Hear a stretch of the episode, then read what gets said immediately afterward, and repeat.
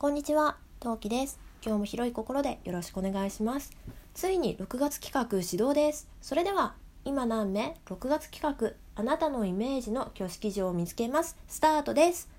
はーい、ついにスタートです。頑張ります。よ。はい。第1回目は、歴史伝統を感じる場所、グループということでお送りさせていただきたいと思います。メンバーは、ゆめゆんさん、はずきさん、むつみさんのお三方です。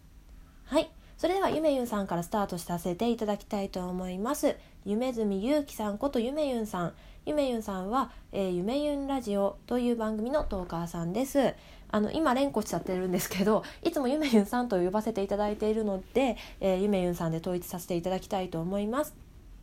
はい、えーと、ゆめゆんさんに選ばせていただいた時の、えー、イメージ私的注目ポイントはですねまず、えー、作品の、えーと、引き出し家庭にしてほしいなるような場所であることと,、えーと、お仕事等で忙しい時期にかぶっても行ける場所行きやすい場所で和装のところっていうのをポ,、えー、ポイントとして探してみました。はい。そんなゆめゆんさんにおすすめしたい場所は、目黒にありますホテル雅叙園東京です。はい。えーと、こちらはですね、昭和3年に創業した、えー、これ、えーと、ゲストハウスじゃない、ホテルです。ホテルで、えーと、すごい豪華絢爛なんですよ。ザ・日本の豪華絢爛ここにありって感じの、えーと、ホテルですね。でゼクシーって大体1 650とか、まあ、1700に届かないぐらいのページ数があるんですけど、まあ、それをね何十週も見た私が言うんだから絶対間違いないと思うんですけど今回6月号に載っている中ではここまで日本の豪華絢爛を、えー、あしらってるあの式場挙式場っていうのは今回見た感じだと雅叙園だけです。もうここまでザ・和の和だとねほんとここだけすごい綺麗なんですよ。でこれ昔聞いた妹からの情報なんですけどこの目黒雅叙園東京のこの豪華絢爛の間っていうのがあの結婚式関係とかすごい特別なイベントでないと見ることのできないエリアだそうです。なのでなおさらあの普段見れない場所ということであのおすすめしたくなりました。でねで今回あえて和装のところで選んだポイントっていうのがあのウェディングドレスって意外と作れるし着れるんですよ。うん。私友達の作作ったことがあるっていうか友達が作っているのを手伝わせていただいたことがあるんですけどうん、自分で作れなくもないし自分で最悪、まあ、ネットとかで買って着れなくもないんですよ。でかつチャペルっていうのも結構見学ができるんですよね。なので、まあ、絶対に和装の方が人に手伝ってもらわないと着ることは難しいと思うしあのこういう和の装いの場所っていうのもあの多分チャペルほど機会は少ないんじゃないかなと思ってゆめゆんさんには似合う似合わないよりチャンスがあるかないかとか機会がある多いか少ないかっていう点で選ばせていただきました。はい。でもねゆめゆんさんどちらも似合うと思うんですよね、まあ、ちょっとお会いしたことがないんであのお写真顔が隠れてるお写真しか見たことがないんでちょっと断言できないんですけどあの綺麗なねカラフルな打ち掛けとかねそういったものもすごくねあのお似合いになると思いますし入ると思います。はいそういうわけでゆめゆんさんには目黒区にありますホテル雅叙園東京をおすすめさせていただきたいと思います。それでは次の方に移りたいと思います。はい、次の方ははずきさんです。はずきさんはラジオトーク始めてみましたのトーカーさんです。はずきさんのイメージは横浜。なぜか最初から横浜でしたね。なんでだろう。二つ目、足回りがいいところのイメージが強かったです。なので駅地下の場所というのを選ぼうっていうのにを最初から決めていました。なぜでしょうね。別にね、お泊まりでもいいはずなのにね。次、はい。えー、本棚の前で撮影ができるところです。うん。まあこれはご職業柄というかまあ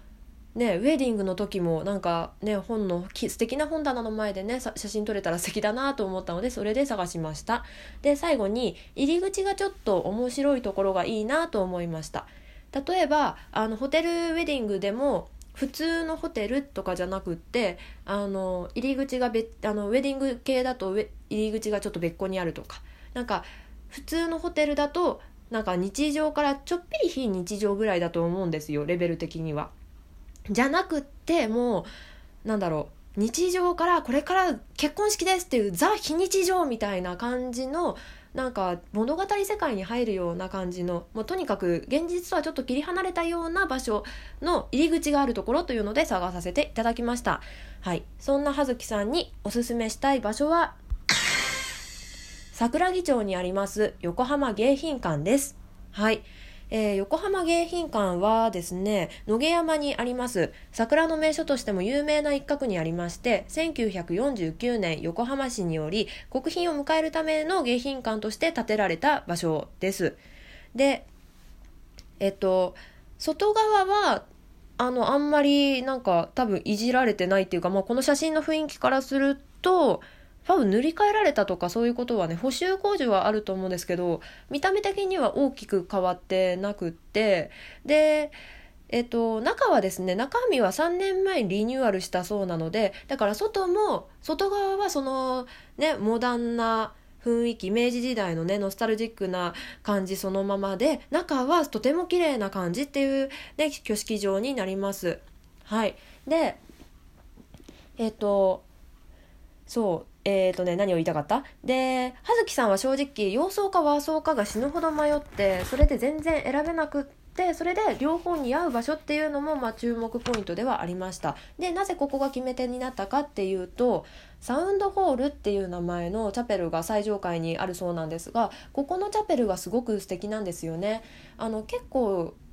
いろんな挙式場を今回見たわけなんですけど、まあ、これ私の好みではあるんですけどここのねあのチャペルはですねあのステンドグラスとかなんかキラキラしたっていう感じよりもあのより光がいっぱい入るようにっていう感じであのレース柄っぽいそのこれは彫ってあるのかどうかわからないけど柄がねあしらわれていましてでね割とあのクラシカルな感じがしてすごくねあこれが葉月さんっぽいなって思ったのがまず一つと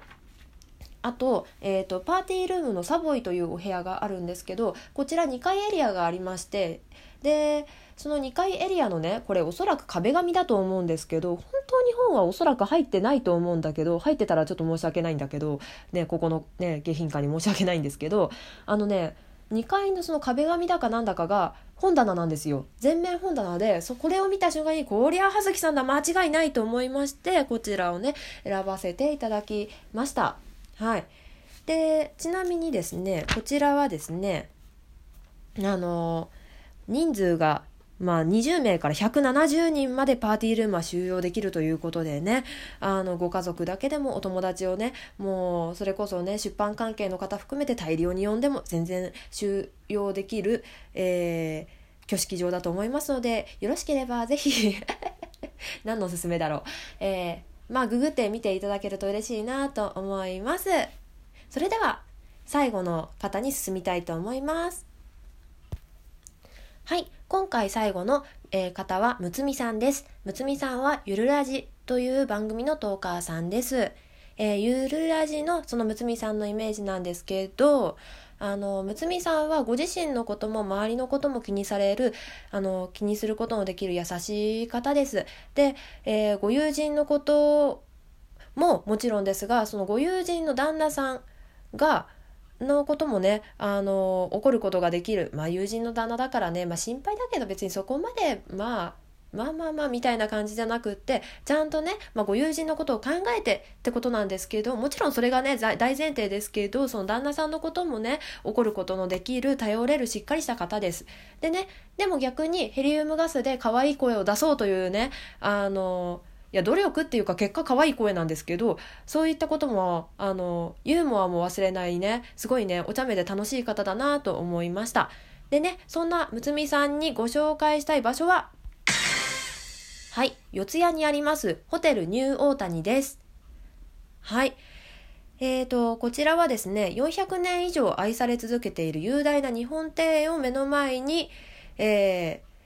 ー、できる会場。鳳凰の間というのがありましてここが一番人気の会場らしいんですけどこれあのゼクシーの写真だけでもすっごい綺麗なんですけどもうめちゃめちゃ日本庭園綺麗な日本庭園をね目の前にすることができる素敵な会場となっております。で、まあ、なんでここを選んだかっていうとそのむつみさんののねトークのイメージ勝手なイメージなんですけどあのゲストハウス系ちょっと苦手かなって思ったんですよ。何かなんだろうそのなんていうんだえっ、ー、とプランナーさんともう一から緻密にそのなんだろうおはなんかゲゲストに関してのあのお庭のお花とかそのテーブルコーディネートとかをその一から緻密に作り上げるっていうのがちょっと苦手なのかなっていうふうに勝手に解釈をさせていただきました。もしかしたらお好きだったら本当に大変に申し訳ございませんなんですけど。でそれででもただのホテルではやっぱりつまらないなってクラシカルな感じよりもどちらかっていうとやっぱりまだお若い方というかおそらく同世代だと思いますのでもっとね華やかな場所で挙式を挙げていただきたいなって思ったのが今回ニューオータニを選ばせていただいたポイントです。でかつねえっ、ー、と娘さんもね和にするか洋にするかが全然ね決まらなくてですねで今回ゼクシーの方ででこの日本庭園の中でちょっとクラシカル系、まあ、お姫様系っていうよりかは A ラインでストンストンとした A ラインのあのワンピースのウェディングを着て撮影してる写真っていうのがありましてこれがドンピシャ的に私的にこれは睦美さんのイメージだぞと思いましてこちらを選ばせていただきました。はいというわけで今回第1回目ここまでにしたいと思います。いかがでしたでしょうか？全11回頑張っていきたいと思いますので引き続きよろしくお願いします。それじゃあまたね。何名